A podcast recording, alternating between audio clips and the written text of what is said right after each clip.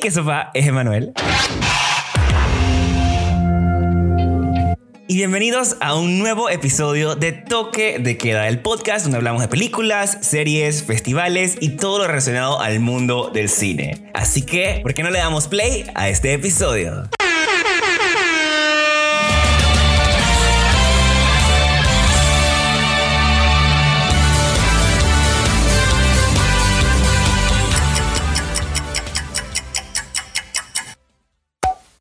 Bueno, y aquí estamos con Cielka Sánchez y Juan Daniel Pinson Banfield. Eh, el día de hoy vamos a estar hablando un poquito de Spike Lee, pero primero quisiera hablar con Cielka un poquito. Cuéntame más quién eres, qué haces con tu vida y todo. Todo, todo, todo no va a dar tiempo. un poquito, así, una pizca, una pizca de lo que es tu vida para todos los que nos escuchan. A ver, em, profesionalmente soy, estudié diseño de interiores con una especialización en espacios comerciales y visual merchandising. Es lo que hago.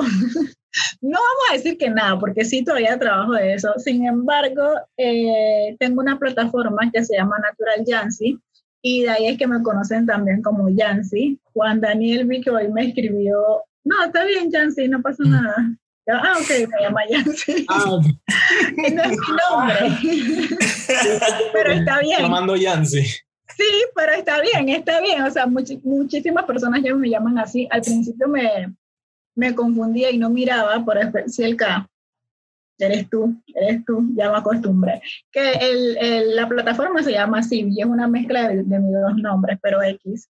Ahí yo trabajo el activismo estético, que es más que nada em, activismo a través del cabello afro o el cabello rizado, porque no sé si saben, por aquí en Panamá el cabello rizado es todo, aquí en Panamá y en muchas partes el cabello rizado es todo un tema, el cabello afro en general es todo Lo un sé. tema. Me, me, ha pasado últimamente en el trabajo ahora que tengo el pelo así normal, digamos. Y es todo, o sea, es todo un tema. Hay gente que sí, normal, pero hay otras que dicen unas cosas que yo me quedo y que, wow, ¿cómo es posible esto en el 2020? Exactamente, incluso puede, o sea, hay gente que no consigue trabajo por el cabello, en las escuelas no pueden entrar, o sea, es todo un tema. Así que eh, mi trabajo y mi activismo es enfocado en eso, identidad, reconocimiento, historia, pero a través del cabello. Le enseño a, quienes me siguen a cuidarlo, a hacerlo, a conocerlo, que esté saludable y también le enseño historia. O sea, quieren aprender a cuidarse el cabello, vengan, todavía no pasa nada, pero no es lo único que vas a encontrar aquí, pues. Genial. Qué bueno, en verdad eso está cool que también, o sea, que aparte de, sabes, de cómo tratarlo y demás, también le metas la parte de historia, la parte histórica, porque yo creo que igual mucha gente conociendo la historia hoy en día pueden pensar de una forma distinta y pueden tener, digamos, que actitudes más tolerantes y también empoderarse a sí mismos de, oye, esto en verdad es algo de lo que me enorgullece y de lo que conozco y lo que sé. Exactamente, o sea, porque cuando ya tú conoces la historia, pasa de ser algo estético a ser algo, a ser un símbolo de resistencia. En el momento en el que tú conoces la historia, en el momento en el que tú conoces todo lo que pasa a través de, del cabello, tú conoces, ¿sabes? Eh, tu chip puede ser cambia inmediatamente. Incluso también con el tema, o sea, yo tenía hace unos meses un afro gigante y entonces me rapé al cero y eso también fue otro tema. Claro, porque, ya no tenía tanto pelo y demás.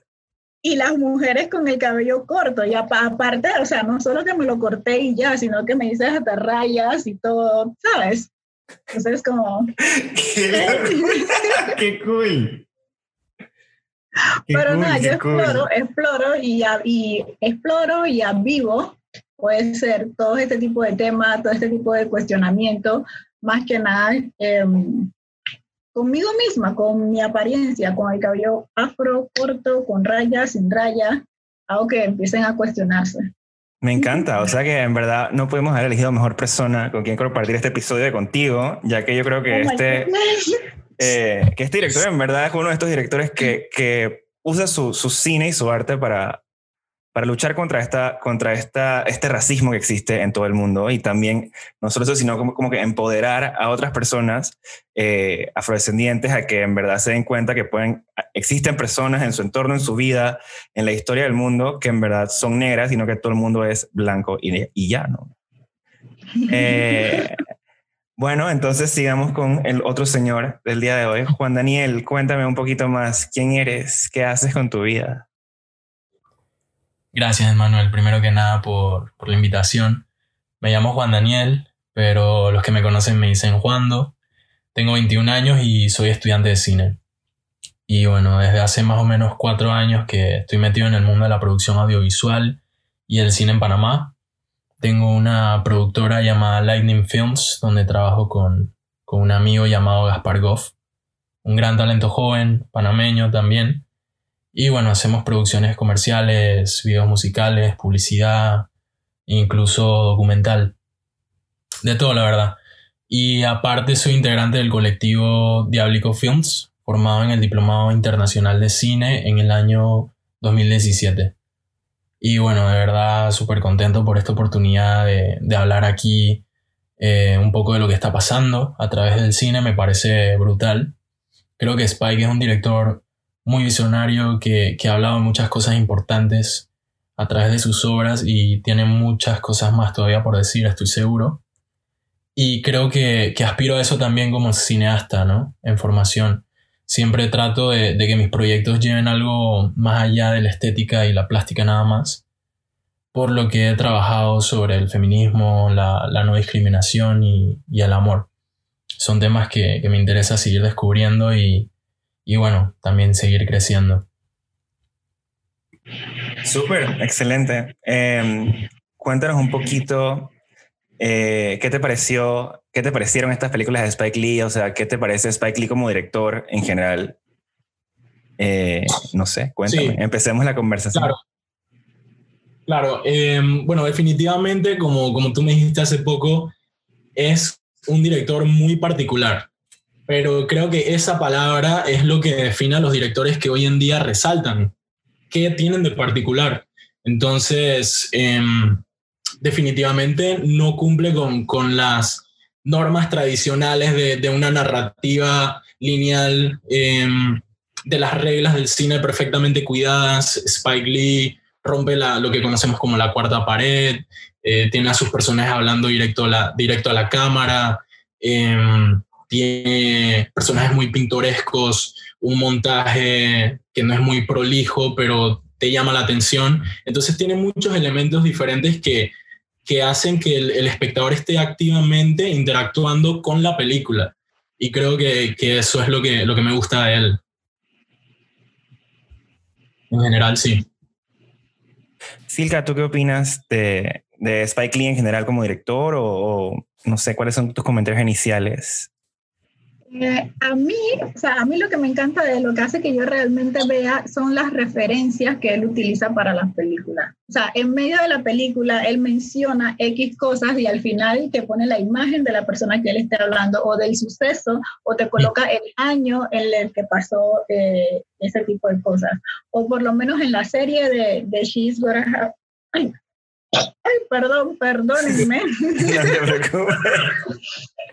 eh, ahí él incluso, gracias, incluso utiliza, eh, no utiliza, pone los álbumes de música, o sea, sabes el soundtrack de, de, la serie cuando está sonando y cuando se acaba la canción o cuando la cortan, coloca el álbum de la música para que uno pueda, ¿sabes? si te gustó, ya sabes dónde, dónde tienes que ir. Ese tipo de cosas son lo que a mí me hace como que, ok, porque aprendo, más, más allá de cuestionarme con el tema que haya utilizado para desarrollar en la película, aprendo otro tipo de cosas. Claro. Eh, bueno, yo en verdad, yo creo que yo no había visto ninguna película ni nada de él hasta este momento de mi vida. Y siento que en verdad eso fue positivo porque si lo hubiera visto antes, eh, realmente siento que no me hubiera gustado mucho como director. Eh, o sea, porque tiene un estilo muy, muy, muy particular de como sí. meter todo de todo, o sea, de todo, de todo un poco en la película y luego entonces uh -huh. ver qué sale. Entonces siento que en verdad su cine es como que bastante como que complejo, suficiente como para una persona que en verdad ya haya visto cine de antes. Siento que para una persona normal igual no, no puede que lo aprecien de la misma forma. O maybe sí lo ven, o, no, o sea, maybe no les molesta, pero entonces no lo están apreciando, o sea, no lo están, no le están prestando atención a estas cositas extrañas. No, que tú, tú dices como que tal vez el espectador del cine tradicional, del cine comercial, el, el, que nos mete Netflix todo el tiempo, como que tal vez pueden verse un poco como, no sé, nerviosos o, distraídos con todos estos elementos que Spike Lee te pone, tipo cambia el, el ratio de la pantalla durante la película, te mete imagen de, de documentales. Eh, y hace un montón de cosas que definitivamente son, son sorpresivas para un espectador, como que tal vez no espera este tipo de cosas. Así claro, que, o sea, por ejemplo, a mí que me metieran dije, una foto de alguien de la nada, o que de la nada y que pararas toda una conversación para explicar quién era X persona en el mundo, en la historia. O sea, ese, tipo de cosas es como que... Eso es lo que a mí me encanta. Pero eso es lo que a mí me, me enreda. Yo, yo me quedo y que, ¿qué está pasando? Eh, me pasó, por ejemplo, cuando fue Bloods, que yo estaba como que, man, no entiendo qué está pasando. Esta película es, dije, como seis películas a la vez y tengo que estar en mi cabeza, dije, demasiado pendiente de todo lo que está pasando. eh, sin embargo, y también, o sea, ya dije súper cosa de cine, como que la nada mete eh, estos los que se llaman Dutch angles o planos inclinados, así, de la nada, pero y luego los quita, a veces nada más pone con un flachazo, cosas así. O sea, y su estilo de edición también es como que extrañísimo, o sea, todo es muy extraño. Eh, yo siento que estoy más como, mi preferencia va como hacia las primeras películas que él hizo, basándonos en She's Gotta Have It y Do the Right Thing, a que el, el, el de ahora, como Black Landsman y, The Five Bloods, ¿no? Eh, pero bueno, vamos desde el inicio. Vamos con She's Gotta Have It. Silka, yo quiero saber, ¿tú qué opinas de esta película? No solo siendo negra, sino también siendo una mujer negra. Oye, eso me encantó. no solo siendo negra, siendo una mujer. Sí, eso, eso me encantó. Gracias por eso. eh, a ver, a ver, a ver. ¿Qué te digo? A mí, me, a mí me gustó, a mí me pareció bastante revolucionario para ese tiempo, porque, o sea, estamos hablando de una época en la que incluso en la actualidad, que una mujer explore su sexualidad del modo en el que ella lo hizo es alarmante. Claro. Es alarmante, o sea, una mujer no puede, no que no puede, sino que si habla de ese modo y abiertamente explora la sexualidad de ese modo, eh, es alarmante. Uno, dos, eh, todos, todos sus amantes eran conscientes de. Eso también en la época, eso en cualquier época alarmante. La gente estaría llamándola, o sea, con la letra. Eso es rarísimo, o sea, rarísimo, rarísimo. De o sea, yo, yo, lo vi, yo me quedé y dije, wow, o sea, yo creo que ni hoy eh, la gente se lo toma bien. Es más, recientemente con lo que pasó con Will Smith, o sea, mira cómo está reaccionando la gente y todo el 2020 no esta película fue hace añales. El, el poliamor, estamos hablando en el 2020 lo llamamos poliamor, pero está, ¿de, de qué año es esa película? ¿Se Es lo que iba a decir, para aclararle a personas- todos los que nos escuchan, la película es de 1986, según tengo entendido. En el 86, mostrar a una mujer de ese modo, eso es una locura. sí, o sea, en verdad sí es cierto. Pero siento que eso también fue lo que hizo la película eh, impactante y lo que lo hizo como que salir de- del esquema normal de, de lo que debería ser una mujer en el cine, ¿no? Exacto. Eh, y explora también el, o sea, los, los abusos, los abusos sexuales y la manera en la que ella reaccionó ante ese abuso sexual. Y todo eso también son críticas o, o denuncias sociales de manera no tan, o sea, para mí como activista no son sutiles, pero quizás para otras personas sí sean como que no hayan, no puede que no hayan comprendido que eso fue una denuncia como Claro. tal sobre la- el, eh, los abusos. Entonces, nada, a mí me encanta esa película y me encanta cuando la enfocan con la cámara en el, con, en, sentada en el medio de su cama, Con la cabecera de la cama, con las velas. O sea, esa escena en blanco y negro, en negro, perdón, de la película, a mí me parece brutal. A mí me gustó una parte donde ella está eh, teniendo sexo con, con uno de los manes, pero la cama es como, toma la- la- el plano desde arriba como desde el techo, ponen la cámara y entonces eh, la edición de cómo está en un lado y luego se cambian y luego va súper rápido. Eh, esa fue que una parte que me, me, encantó porque me encantan las ediciones así súper súper rápidas y creo que Spike Lee es un, uno de los expertos haciendo esto, ¿no? Eh, en general creo que fue de las cuatro películas es la que más me gustó porque para mí tenía un tema, o sea que aunque se ve ahorita, no lo, había, no lo veía mucho en, en esa época. Entonces, eh, o en el cine de esa época, eh, el hecho de que fuera en blanco y negro también me impresionó bastante. Eh, no sé por qué lo tomó la decisión, pero yo siento que fue una decisión más de, ¿cómo te digo? De budget a que fuera una edición artística de él, en verdad. Ah.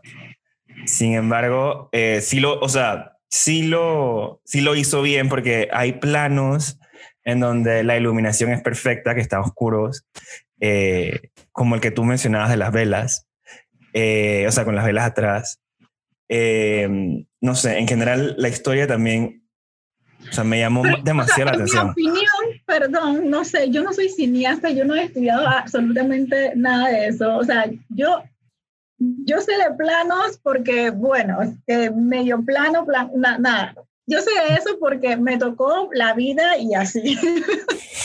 Pero a mí me parece que el en blanco y negro, eh, con el tema que estaban tocando, de explorar su sexualidad, los abusos y cómo ella em, reaccionó a ese abuso con su denuncia social, en blanco y negro, iba en blanco y negro. Iba en blanco y negro, no sé si me explico esa película, yo no la veo de color. Yo tampoco. Mira, cuando. Y justo cuando, cuando hubo este salto de, de, de, la escena de blanco y negro a color, que es la única parte que se ve a color, que es la de la secuencia de baile, ¿se acuerdan? Cuando le llevó a. Em, también pasa que Spike Lee es muy cinéfilo, o sea, él es un cineasta cinéfilo, entonces en sus, en sus películas se la pasa haciendo referencias a otras películas. Entonces, ¿cómo llegamos a esta parte de la escena color? Es cuando le dice, em, repite tal frase, no me acuerdo cuál era la frase, tres veces y toca tus zapatos. Esa es una referencia directa al Mago de Oz. y en el Mago de Oz, eh, es que, que la película del Mago de Oz se convierte a color y el resto de la película es a color, ¿no? Entonces, pero sí concuerdo contigo en, que esa película solo debió, o sea, fue una buena decisión hacerla en blanco y negro. Creo que por la decisión de los planos en el cuarto era más intimista. también que se dice mucho que fotografiar en blanco y negro es como fotografiar el alma de los personajes, porque a color como que... Claro, porque quitas, más quitas, blanco y negro. O sea, yo siento cuando las películas son en blanco y negro, eh, lo único que importa es realmente es la historia de lo que está pasando, porque no estás distraído con todo lo que está, con, con colores, con luces, con cosas, sino que lo que ves es lo que hay.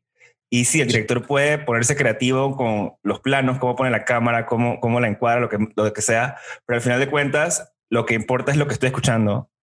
Eh, y la actuación del personaje, más que nada. O sea, todo se habla a través del personaje y no necesariamente del todo que es la película, ¿no? Y, también puedo hacer lo que está diciendo del presupuesto, filmar en blanco y negro es más barato que, color. Pero yo lo relaciono con los, ¿sabes? Cuando hacen flashback en algunas películas que, o sea, está a color y de repente va el flashback y lo ponen como en Yang, para mí es Yang, no sé, o lo ponen en blanco y negro y ese tipo de cosas porque estamos hablando como del recuerdo de esa, de, de, esa persona. Y toda esa película, no sé, para mí ella eh, se desarrolla en primera persona, es ella contándonos eh, sus experiencias. Eh, sexuales, de activismo, de abuso. Incluso creo que uno de los amantes del que estaba casado la golpea, si mal no recuerdo, o sea, violencia física, abuso sexual. Entonces, es ella narrándonos eso. Entonces, yo lo relaciono full con el flashback ahí, porque es como ella en la intimidad en primera persona. A mí me pareció interesante como que también en la película, o sea, no nada más eran tres hombres buscando al personaje principal, sino que también había una mujer incluida en el mix que la estaba buscando. Y eso también me llamó mucho la atención porque en el resto de las tres películas realmente no veo, no vi ningún personaje fuera que, que no fuera, digamos que heterosexual, pues. Eh, entonces me pareció también interesante eso de esa película. Eh, no sé si tienen algún comentario más. Hemos mencionado que es súper importante y es un dato curioso, eh, interesante, es que este es el debut cinematográfico de Spike Lee. ahí es su película. Entonces que Spike Lee empiece, empiece, su carrera diciendo que no le tiene miedo a nada, que, que no le importa lo que vayan a decir de, filmar a, a, a, una mujer poliamorosa, por decirlo así, que incluso de, eh, un pequeño hint ahí de, de, descubrir el, el, homosexualismo con, cuando, con, la otra chica y todo, y, y, hablar de todos estos temas en su primera película en esa época, para mí es como, wow, digno de admirar. Claro, y él, y él, escribió también la película y todo, entonces es como que, o sea, sí, sí tiene una, sí marcó como que eh, un gran salto. Sí. Exacto, y decir que yo soy todo lo que tú no quieres que alguien sea. Negro, como director a la, cabeza de una película, con una mujer de protagonista empoderada y aparte, eh, no sé, poliamorosa y aparte que pueda ser bisexual. O sea, ¿cuánto más dije? Puedo estar Y aparte de todas las decisiones que tomaba durante, que tomó durante edición y demás en, la película, ¿no? O sea, creo que fue un excelente debut. Esa película también, ese tema de que poliamorosa y, diferentes amantes pudo haber causado mucho ruido por un estereotipo que tenemos las, las mujeres, específicamente negras, que dice que básicamente nosotros somos como fogosas, siempre.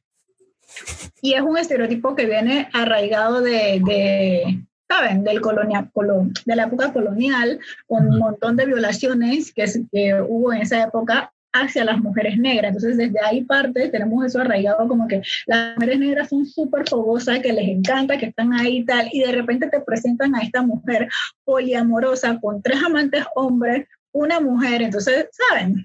Eso eso, o sea, yo no me imagino ver esa película en 1986. ¿Sabes qué? O sea, ahorita que decías todo esto, me estuve pensando y siento que esto fue como una inspiración bien extraña para Sex and the City muchos años después.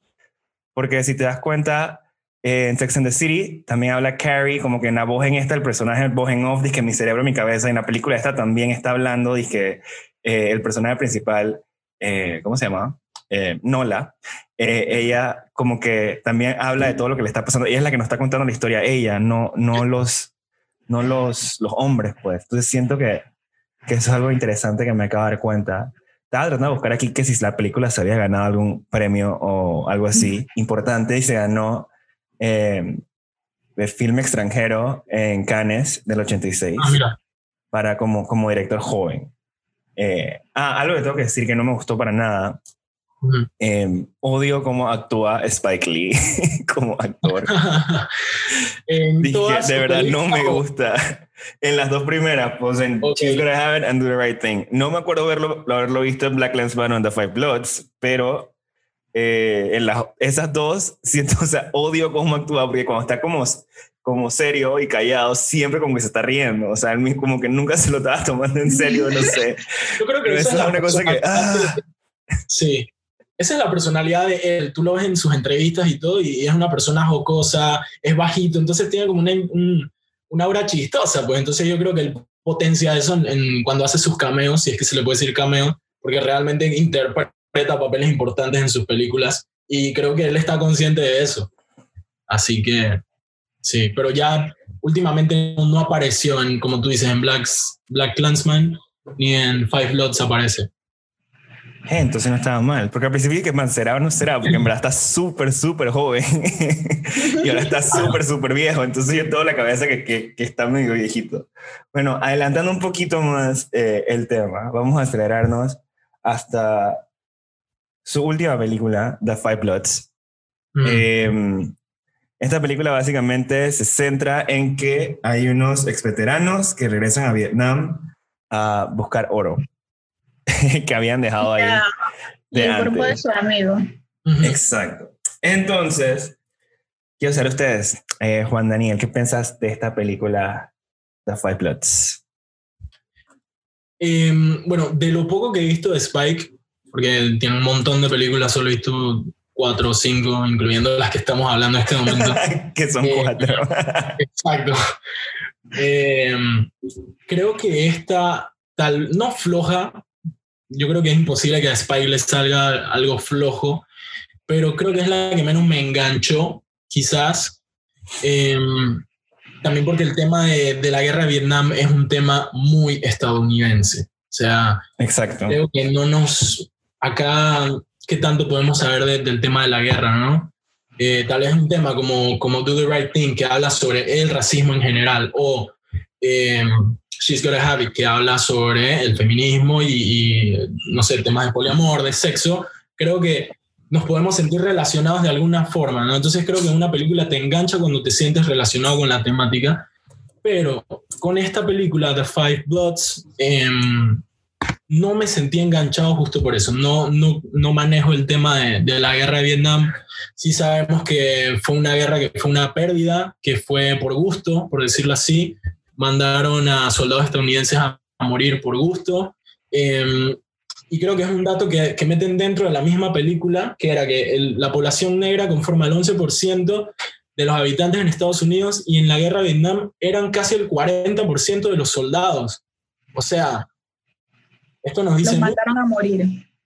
Exacto. eh, entonces, sí, sí igual, yo creo que, eh, que, estoy muy de acuerdo contigo en, en, que en verdad ese tema de la guerra de Vietnam es un tema extremadamente gringo. Claro. Sin embargo, yo creo que desde el año pasado, yo creo que en verdad es un tema bastante recurrente, porque he visto varias series o películas eh, que tocan el tema o que alguno de los personajes tuvo que ver relación con el tema en el pasado. Entonces, como que últimamente, eh, como que ha sonado mucho, pues es como un tema popular eh, para, para, el, para el, los estadounidenses. Eh, hay una película, hay una serie, perdón, que se llama Watchmen en HBO y el personaje principal, sus padres son, dije, eh, ex veteranos de Vietnam, pero sus padres son negros, pues.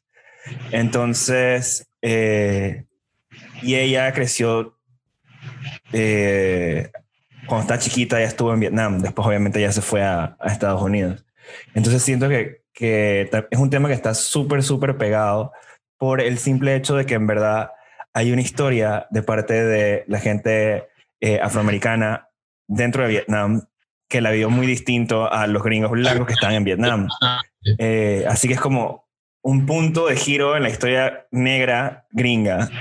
Eh, por, lo, por, obviamente el montón de gente que se murió sin razón.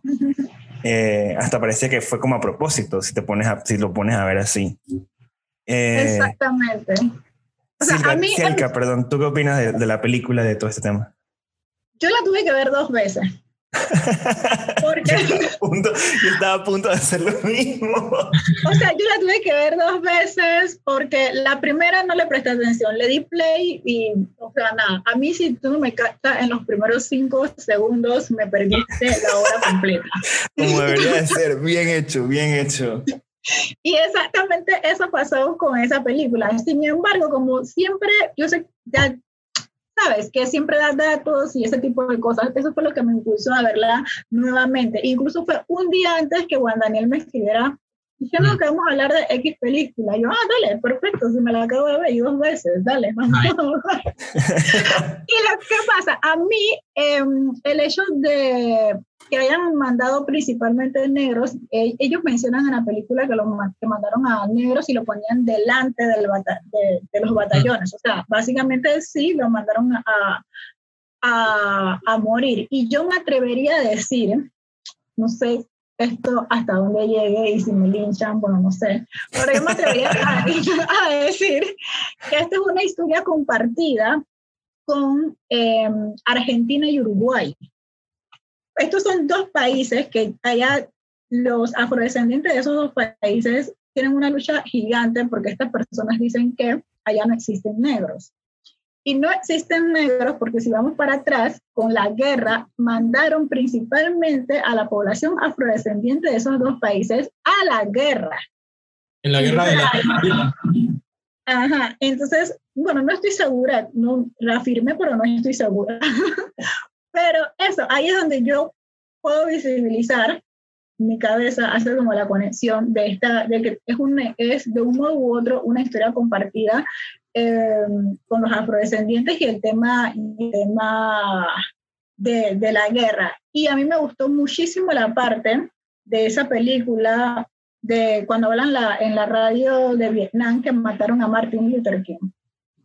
Y la chica le dice, ay, obviamente no me voy a acordar la frase exacta, pero le dice, soldado, ¿no? Ajá, les habla directo a los soldados negros y les dice, la comunidad negra que está ahí batallando en Estados Unidos te acaban de matar a Martin Luther King y tú estás aquí peleando con nosotros cuando contra nosotros cuando en tu país te necesitan. Eso, esa escena a mí me parece brutal, brutal, porque esas personas ahí, según esa película, ellos lo, ellos fueron ahí por necesidad, porque el que murió, no me acuerdo cómo es que se llamaba, cómo es que le decían el cuerpo que fueron a eh, buscar. Eh, eh, Norman. Ajá, él, él, él decía, en uno de los, discursos de esa película, o sea, la tengo refresca porque la vi dos veces, perdón. Pero ahí él decía que, como que básicamente pusieron un discurso en el que básicamente decían que se les prometió la libertad, si iban a la guerra, o sea, ellos fueron a la guerra para tener X libertad. Eh, me imagino que por los, porque en la época de Martin Luther King, creo, si mal no recuerdo, está, está la época de la segregación. O sea, ya no había esclavitud de cierto modo, pero estaba en la época de la segregación, así que no había libertad. Y le prometieron X tipo de libertad en esa guerra y en, la, y en la Segunda Guerra Mundial. Entonces, esas personas negras fueron allá para con X esperanza que al final no tuvieron porque murieron la mayoría, o sea, reducieron la población afro de Estados Unidos. O sea, si nos vamos a pensar en teoría conspirativa, hermanos, eso fue para hacer limpieza. Totalmente. Claro, y a la vez también creo que creaste toda esta o sea, un roce creo que, que va a durar mucho tiempo eh, con los vietnamitas y, y, los soldados americanos y también con los negros. Y esto creo que se ve bastante en la película cuando hay una escena ahí que ellos como que están bajando de, de un avión o algo así, les empiezan a disparar de la nada. O sea, eh, solo porque estaban ahí. Eh, y también se ve con casi el final de la película cuando aparecen los personajes blancos el francés y la, no, la francesa y el otro, que no me acuerdo dónde era, eh, o si era francés también. Ay, lo que dice la francesa también me encanta, pero dale, termino. No, dilo, dilo, dilo, ¿qué era, qué era?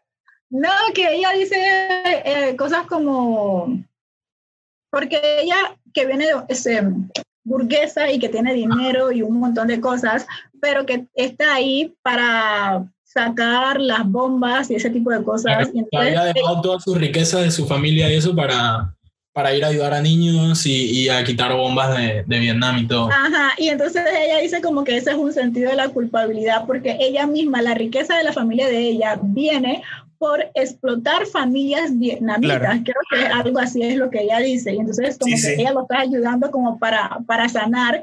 Y yo creo que eso, lo llaman como el síndrome del blanco salvador, una cosa así lo llaman en, principalmente en África, porque todas las personas blancas quieren ir a ayudar a África. O sea, y hablando de África como un país, pues todo el mundo piensa que toda África no hay agua, que todos son pobres, etcétera, etcétera. Exactamente. Y, esto y en verdad hay países que tienen más dinero que otros. Ajá, exacto, pero ese es otro tema. Yo debo ser bastante honesto, a mí esta película no me gustó para nada. Creo que, que yo la tuve que ver tres días, o sea, separados. Eh, me acuerdo que le decía a Juan que esta película está demasiado difícil de ver, o sea, la estoy odiando cada segundo, cada momento que pasa, cada vez que alguien abre la boca, cada vez que veo un cambio de algo, cada vez que sale una foto, que ponen una escena del tiempo de antes, un mensaje, algo de historia, es que ya, ¿cuál es la historia? No entiendo nada. Y yo me acuerdo... Que, no, que no hayas visto cine de Spike Lee para ti ver esta película como tu primera película de Spike Lee debió ser, dije, muy complicado. Claro. O sea, fue, fue como una montaña rusa, pero de estas horribles que te giran y te retuercen y todo, y no me la esperaba, en verdad. Eh, entonces yo la paré como al minuto 29 y yo dije, porque me di cuenta que ya venía como otra parte de la película. Entonces dije, ok, voy a parar, voy a estar en otro mindset y voy a seguir otro día. Y ya que seguía el día siguiente, eh, en verdad me di cuenta que toda la primera media hora de la película la podías quitar y no importaba porque no tiene, o sea, no agrega a la historia absolutamente nada. O sea, que la película puede haber sido de una hora y media, no de tres horas, no de dos horas, pero ese es Spike Lee, le encanta meter todo esto.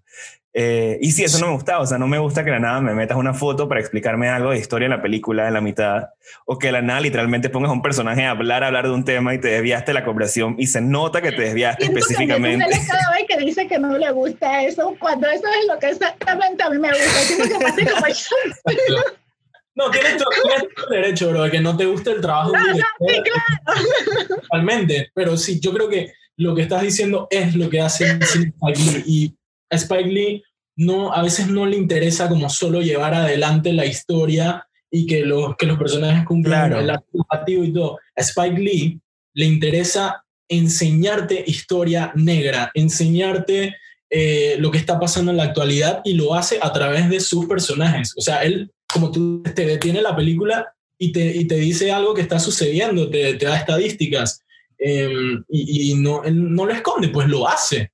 Y creo que eso puede ser incómodo. Pero, claro, claro. O sea, a mí lo que no me gusta es porque está esta mezcla de documental y ficción extraña y eso, o sea, yo sé que hay gente, yo sé que hay gente como yo allá afuera que, que esta mezcla de, de cuando me estoy mezclando eh, dos versiones diferentes de cosas, como que no le gusta mucho, pero también siento que es importante destacar que esto es lo que hace estas películas importantes y trascendentales, porque siento que, que creo que es el primer director negro que toca, hace temas antirracistas en sus películas, o sea, que de verdad está disque luchando eh, casi, o sea, casi literalmente al sacar todos estos personajes, poner quotes eh, al principio, al final de las películas, poner videos de las personas em, o, y mezclarlos con, con una realidad eh, que está pasando en la película, pero que también pasa día a día en el mundo normal, ¿no? y esto lo vemos. O sea, esto lo vemos en The Five Bloods, que obviamente es más guerra Vietnam y demás, que ya dijimos que no conocemos muy bien, pero también se muestra mucho en Black Landsman, eh, que, que vemos como, eh, y en The Do the Right Thing también, o sea, que vemos como al final del Do the Right Thing matan al personaje negro los policías blancos. Y esa película Right Thing es de el 89 y en el 2020 todavía está pasando lo mismo que pasaba hace años. Entonces siento que él muestra estas cosas y desde la perspectiva de gente negra, no de la perspectiva de gente blanca, como el principal de la película. O sea, el negro no está en el fondo, el negro está eh, eh, en, en, frente a tu cara y lo ves y lo vives como lo vive un negro, no como lo vive un blanco a través de los ojos de un negro. No sé si me explico más o menos. O sea, eso lo aprecio buco de todo el cine de Spike Lee, pero The Five Bloods también es una película demasiado enredada y demasiado larga y te lo juro que si agarraba el script, le puedo quitar partes, le puedo quitar partes enteras y, que, y te cuenta la misma historia. Eso que acabas de, de decir del punto de vista es muy importante, muy importante. Y nos damos cuenta en las películas que hablan de racismo, que terminan con un final feliz, con todo el mundo agarrado de las manos y cantando We Are the World, son dirigidas por personas blancas. Totalmente, totalmente. Las películas que, que terminan con un final realista, donde dice el racismo no, no, no, ha terminado, no va a parar de existir por buen rato, son películas dirigidas por Spike Lee y por Ava DuVernay, por directores negros, que tienen una mirada objetiva y realista de que este es un problema de no acabar, lastimosamente. Pero poniendo, poniendo a, a, Spike Lee en perspectiva con, con Ava DuVernay, en verdad ella este, a mí sí me gusta lo que ella hace, porque tiene sentido, tiene razón. Eh, y no nada más mezcla cosas por mezclarlo y cuenta la misma historia.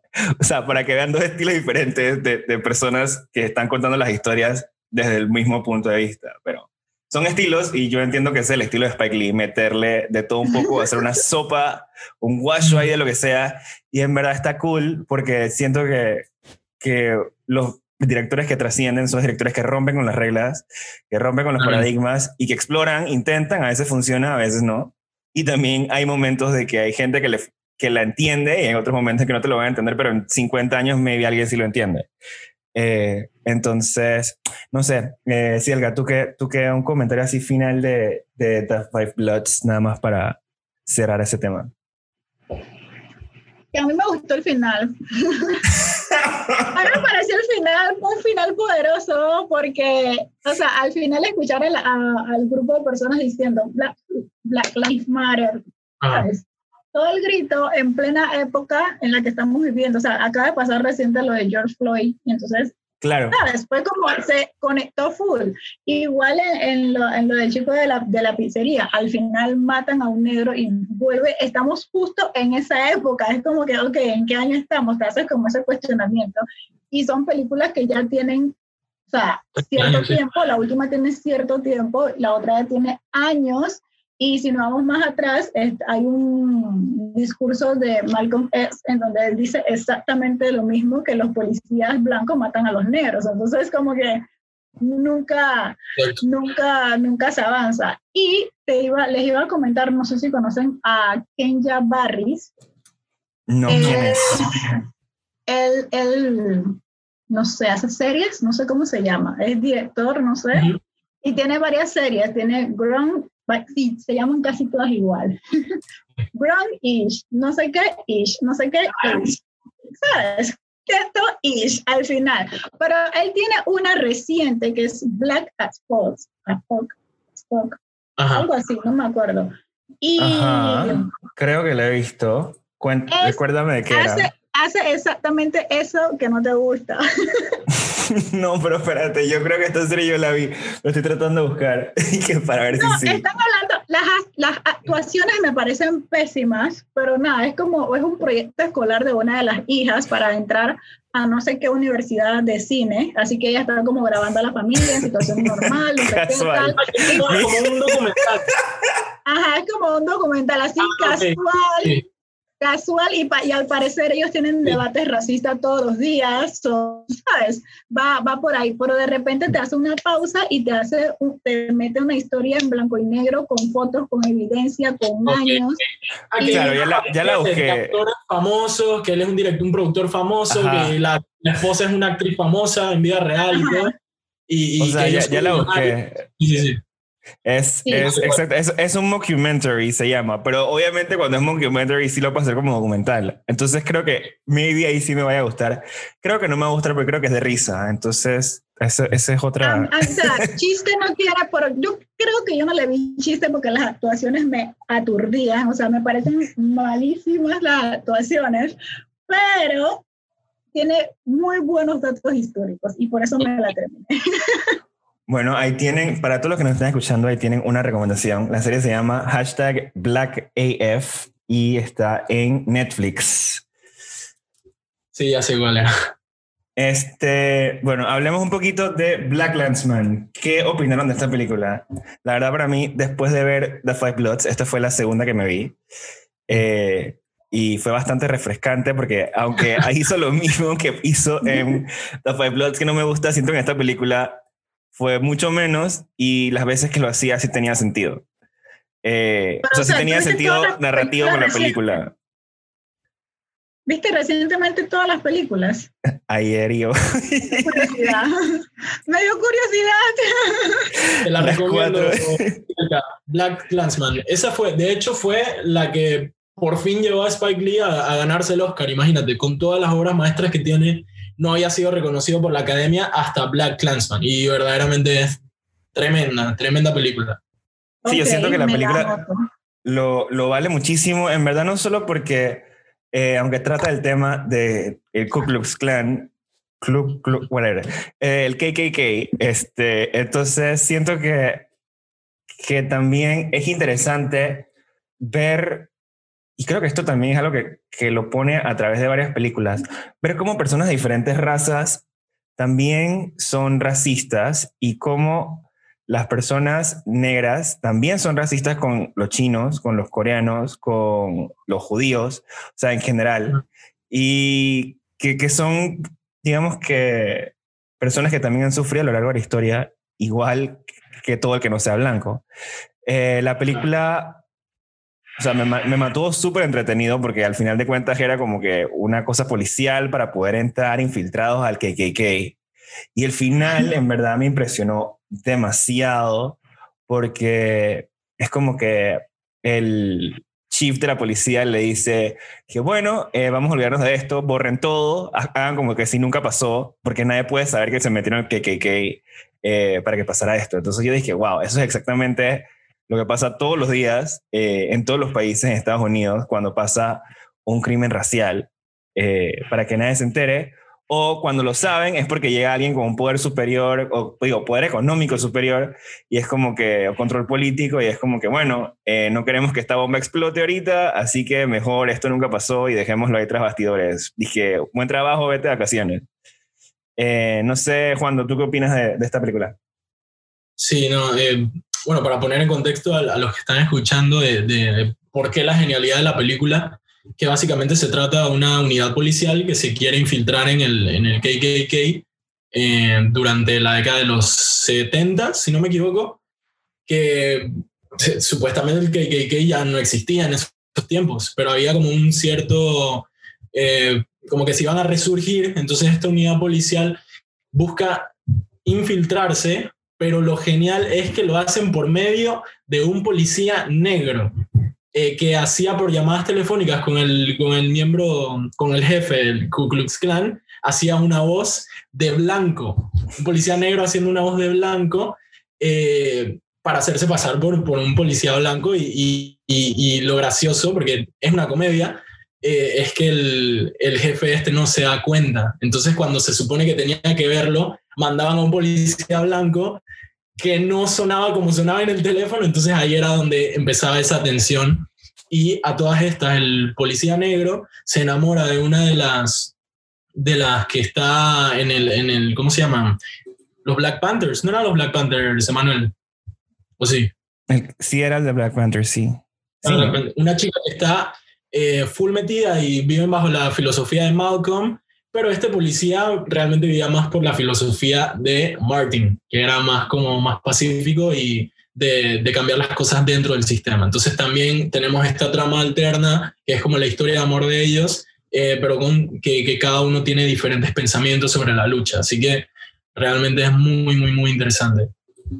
A mí me, me gustó también que, bueno, esta parte, esta vuelta sí me gustó esto, eh, que la película menciona eh, y se ve en un momento cuando después de que como que juramentan al policía está encubierto eh, como miembro del KKK, em, que sale la película esta The Birth of a Nation.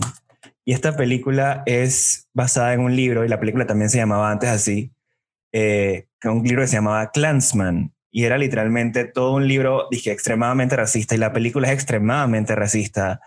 Eh, es de 1915, la película. Y ellos lo usan como que, como, como un modelo a seguir, pues la están viendo y están felices y celebran que están eh, violentando a gente negra, matando a gente negra y que el blanco está triunfando sobre ellos. Y yo me puse a buscar la película porque, o sea, tiene mucho que ver con, con esto. Y en verdad, la película está puesta como una de las mejores películas hechas en toda la vida. Eh, sin embargo, eh, todo el mundo está consciente de, que eh, tiene problemas de racismo y creo que por eso la película está puesta hasta en los archivos, dije, nacionales gringos, como la, dije, películas trascendentales que, que, tienen que cuidar por el resto de la historia. y siento como que la película la hizo probablemente una persona racista. Creo que, que es importante que la película exista porque porque digo, te das cuenta, te hace, es como historia también de, del, cine, de cómo existe, el, cómo existe el racismo antes y cómo una película puede afectar tanto hasta generaciones futuras. O sea, ya, en la, ya estábamos situados en el 70 y todavía esto lo estaban viendo y las esposas y los hijos aplaudían como si estuvieran viendo, yo no sé, un game show o algo así. Eh, y bueno, lo otro que iba a decir de esta película, que me recordó la parte de esta... pasa con, con, entre paréntesis, lo que pasa con esa película, el, el nacimiento de una nación esa película es tan importante porque eh, está considerada como la película que le dio inicio al lenguaje cinematográfico. O sea, es la película, es la primera película que, que desde esa todas las películas eh, adaptaron el montaje, el valor de planos, los movimientos de cámara lo, lo, aprendieron, por decirlo así, de esta película. Entonces es una película que te enseña en cualquier escuela de cine, en cursos de cine, cuando a mí me la, nos la ponían, porque dura tres horas y pico, nos ponían ciertas escenas. Sí, dura tres horas y, pico. exacto, y nos enseñaban esto y esto y aquello, pero en ningún momento nos dijeron lo que realmente como que esa película era racista, que era del Ku Klux Klan y todo esto. Entonces como que lo aprendí por mi cuenta y yo decía, wow, o sea, es una de las películas más importantes de la historia del cine, pero no nos dicen esta otra parte súper importante. ¿Cómo se llama? Perdón. Se llama The Birth of a Nation. Ajá, El nacimiento de una nación en español. Eh, yo leí que, que, uno de los, de los reviews que, que leí de la película decía que la película fue tan, fue tan trascendental en su momento que a los años, como a los dos, tres años de que esta película salió, ya se veía la película como se le hubieran hecho miles de años antes por el valor de producción que las películas habían logrado alcanzar gracias a que esta película cambió todo el proceso. Eh, que me parece interesante que una película pueda haber sido usado para tanto desarrollo en arte, pero también ha sido utilizado por un grupo eh, racista para, para indoctrinar a otras personas a, a estas ideas eh, malas. Em, hay, otra, hay otra película que, que, que, me recordó mucho esto del cambio de la voz negra que se llama Sorry to Bother You. Eh, esta película, en esa sí muestran como un telemarketer y como que él, cuando habla con su voz negra, con su voz normal, no vendía nada y la gente le cerraba el teléfono, pero apenas que empezaba a hablar con una voz de blanco, que en la película lo muestran literalmente porque ponen una persona blanca a hablar eh, encima de su voz, o sea, es un doblaje casi, casi. Eh, la gente sí le compraba cosas y es como que también mostraba eh, el racismo de esa forma, ¿no? Y en la película de Black Lensman se ve cuando el, director del KKK le dice, que sí, es que ustedes dicen todo al principio, que en vez de are you, dicen como que are you o algo así, ¿no? Eh, y es como tonto porque estás asumiendo algo de una persona sin ni siquiera verla, nada más por su voz. Eh, el director de esa película se llama Boots Riley, por si los que están escuchando la quieren buscar. Em, ¿Qué más? ¿Qué más podemos decir? Siento que, que estas dos películas y bueno, Do the Right Thing también tocan el tema este de eh, empoderamiento negro, de antirracismo y este, al final de cuentas todas son gente eh, blanca luchando contra, contra gente negra o en el caso de The Five Plots era algo que había pasado mucho antes, eh, que había desencadenado la historia, ¿no? Eh, pero también había gente blanca involucrada, eh, que sin ellos no hubiera pasado, ninguno de estos personajes hubiera tenido una razón de ser. Sin embargo, creo que en Do the Right Thing también se muestra bien marcado lo que son las diferencias de peleas entre diferentes razas, ya sea los negros con los latinos, los latinos con los coreanos y en este caso los malos de la película, los italianos blancos, ¿no? Entonces, em, cuando no sé si quieres decir algo de esta película rápidamente. Eh, sí. Eh, bueno, Do the, right, Do the, right, Thing es como la, la, película que consagró a Spike, básicamente. Como que eh, aquí mostró todo lo que él podía hacer y transmitir. Entonces, difiere un poquito contigo en que aquí no hay malos en la película realmente. Es una película que a mí me dejó como que en el aire, no, no sé cómo sentirme, me explico, más con el final de la película Em, los únicos malos son la policía, más nadie en, esta, en esta película, porque es una película que te hace más que, que o sea, Spike no te, no te dice siéntete de esta manera, sino esta es la realidad y decide qué, qué pensar y cómo sentirte. Eso es lo importante, exacto, eso es lo importante de, de su cine. Entonces, bueno, obviamente se, se, llena de los recursos que ya hemos mencionado, del double dolly shot, los planos invertidos, los personajes hablando a cámara directamente, em, todo para, para, para, interactuar contigo y, mantenerte enganchado de esa manera. Y creo que, que, la película es espectacular por eso también. Digo, eh, en lo que dijiste del, del, tema de que no hay malos y así, al final de cuentas sí, o sea, el malo era el italiano porque era racista, o sea, él tenía esta pared con todas las fotos de la gente blanca, dice Hall of Fame, y entonces es como, si tu cliente está viendo que todos son negros porque estás viviendo en un barrio negro y tu cliente está pidiendo, oye, ¿por qué no hay gente negra aquí? Ponme una foto, dos fotos de gente negra y ya. O sea, el man no respondió como, como con, ¿sabes qué? Dale, lo voy a pensar. O, o maybe le dijo, dije, ok, dime quién puedo poner, quién tú quieras poner y lo pongo, no hay problema. Sino que lo que respondió fue, no, este es mi local y, y la gente que va en esa pared es la que yo quiero y punto. Entonces siento que ahí fue como que, aunque él no quería muchos problemas, porque ya tenía 25 años viviendo en el lugar, era como que, y era lo único que le daba plata, era como que, man, en verdad, estaba siendo racista y literalmente él comía porque sus clientes todos eran personas negras, o sea, no... Esto, esto es lo que hace Spike Lee, genera el debate. Porque por otro lado alguien te podría decir, pero tal vez tiene razón, es su local y él puede poner lo que él quiera, ¿me explico? Entonces, y el cliente puede decidir dónde ir a comer. Exacto. También, exacto. cuando, se, cuando empiezan a destruirle el restaurante y todo, es como, entiendo la, la rabia, entiendo el, el, el disgusto y, y, y, lo comparto, pero a la vez te sientes mal por el dueño del local, porque es verdad, lo construyó con sus propias manos. Yo me sentí así cuando se acabó la película, pero luego, ves que al final de la película aparecen dos eh, citas, una de Martin Luther King Jr. y la otra de Malcolm X. Entonces, una trata eh, donde dice Martin Luther King que dice, hey, en verdad, eh, esto no se trata de que un lado pelee con el otro y que el otro lado gane, porque al final de cuentas luego siempre va a quedar esta lucha de o sea, siempre va a quedar en, violencia y siempre va a quedar en que uno es mejor que el otro y no, esta lucha trata de que todos seamos iguales y de que todos, eh, eh, que la violencia se acabe sola y que todos nos entendamos en que aquí nadie es superior que la otra persona y que todos tenemos las mismas capacidades como humanos. Y luego la de Malcolm X dice todo lo contrario, es decir, que, ok, yo no te estoy diciendo que hagas violencia, pero si sea el caso de que, Chuzo, tienes que actuar violento porque hay gente mala que te está haciendo mal y en defensa propia, pues obviamente ahí sí no te puedo decir, no te, no te defiendas, o sea, defiéndete. Eh, entonces son como que los dos lados, o sea, el tipo no te deja, o sea, es decir que las dos opiniones son válidas. Entonces como que al final de cuentas, eso yo creo que depende mucho ya de... Es porque te invita a cuestionarte, que era lo que estaba diciendo Juan Daniel hace, hace un rato te invita a, cuestionarte, no te dice esto es o no es tal.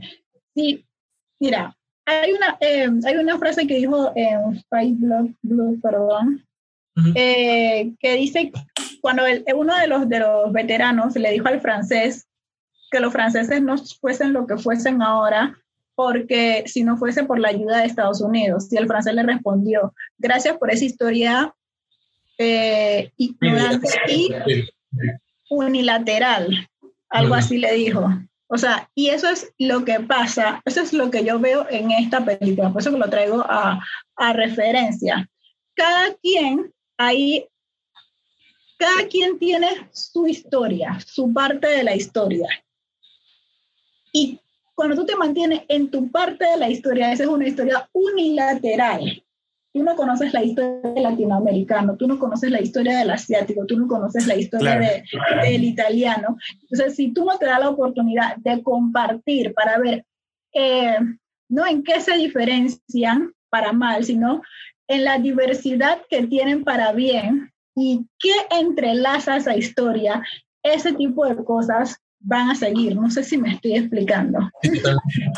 Sí, sí, sí, tiene total sentido. Y peor en, en, Estados Unidos, porque Estados Unidos tiene una historia hegemónica o terrible e unilateral. O sea, hay un libro que también les voy a recomendar aquí que se llama, es de Shimamanda, es nigeriana, es afrofeminista nigeriana. Y tiene 40 páginas, creo que es, eh, es el libro. Y se llama El peligro de la historia única. Ok. Y Estados Unidos es peligrosamente una historia única. Ellos en toda su historia son aquí, arriba, y los demás están aquí.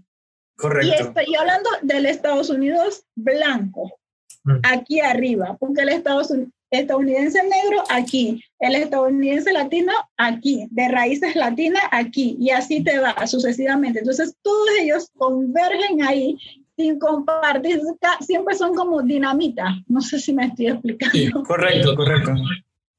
Son, todas son poblaciones oprimidas de un modo u otro, porque todas están aquí, mientras que el estadounidense blanco está aquí siempre. Entonces están ahí convergiendo, viviendo sin conocerse, sin compartir, con una historia única que tal. Entonces ahí él te está, él está invitando. Y cuando dijiste antes que empezamos, empezáramos a grabar, que te sorprendió que, que el chico, que este es Spiley, que es el que hace ese papel, que siempre se presentó pacifista, no sé qué, hay una frase que dice que cualquier persona puede ser activista, solo tiene que presenciar un momento tan malo que lo haga explotar.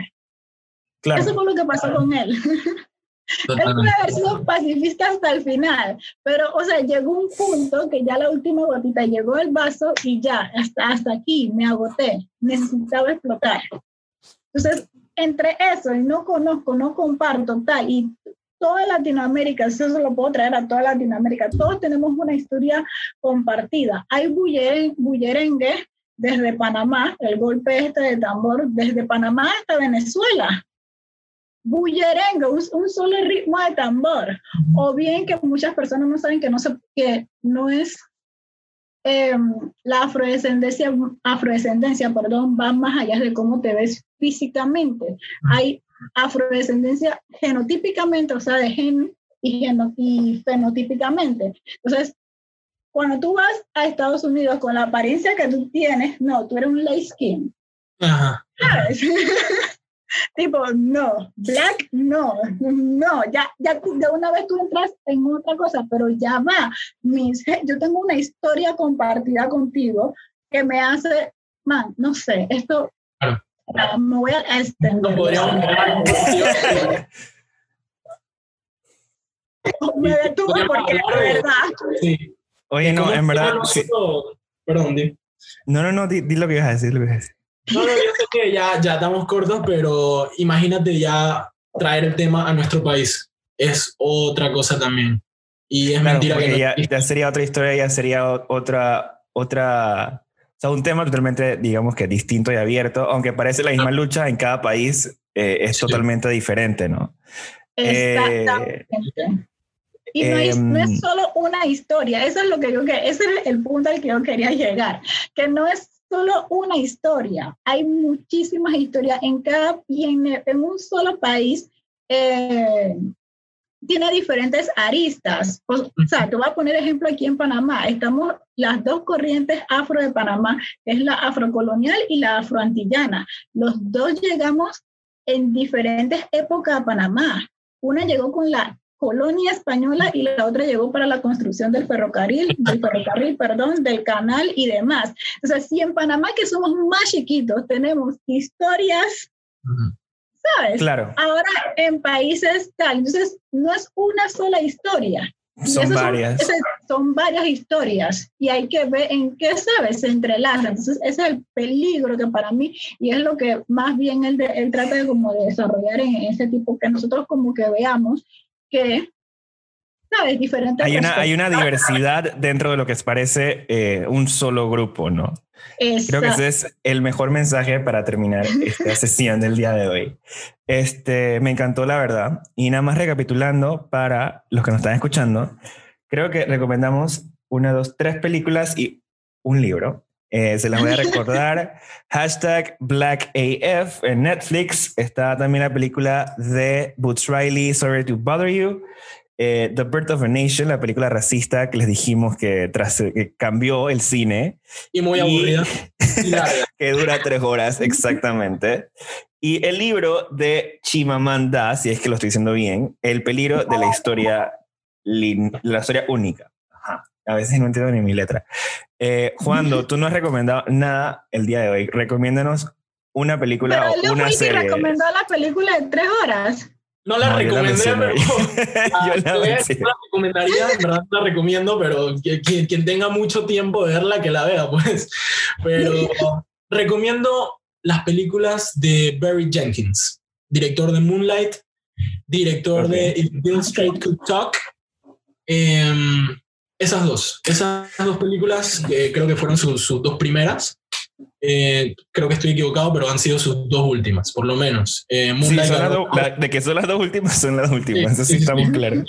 Solo que no conozco, no conozco trabajo anterior, pero Moonlight ganó mejor película en 2016. Moonlight me encanta, la fotografía es hermosa. Es una belleza película. Em, y If Bill Street Could Talk es otra obra maestra de, este señor. Y bueno, hay que, estar pendiente del trabajo de, de Barry Jenkins sin duda. Bueno, entonces muchas gracias a Cielka y a Juan Daniel por habernos acompañado aquí el día de hoy. Eh, ya saben, si quieren escuchar más de eh, del tema este del cine eh, negro, del cine afro, pues vayan a ver todas las seis recomendaciones que tenemos. Y donde nos pueden encontrar en redes sociales, Cielga, tu proyecto. Natural Yancy, Yancy con Y al principio eh, y latina al final y con S. ahí, estoy. Perfecto, ah, Natural Yancy. No me sorprendería, la verdad, pero no sé, yo lo veo como Yancy, de, o sea, bueno, viene de Cielca, dijiste, porque era una combinación de tus nombres. Exacto. Eh, Juan Daniel, ¿a ti dónde te encuentran? Arroba Juan y nada más. Arroba Juan Pinzón, excelente. Entonces ya saben por si los quieren seguir y nos vemos nosotros en dos semanas. Y a nosotros nos pueden seguir en at Toque de Queda Podcast en Instagram y en Twitter at Toque de Queda Pod. Un saludo y nos vemos en dos semanas con un nuevo episodio.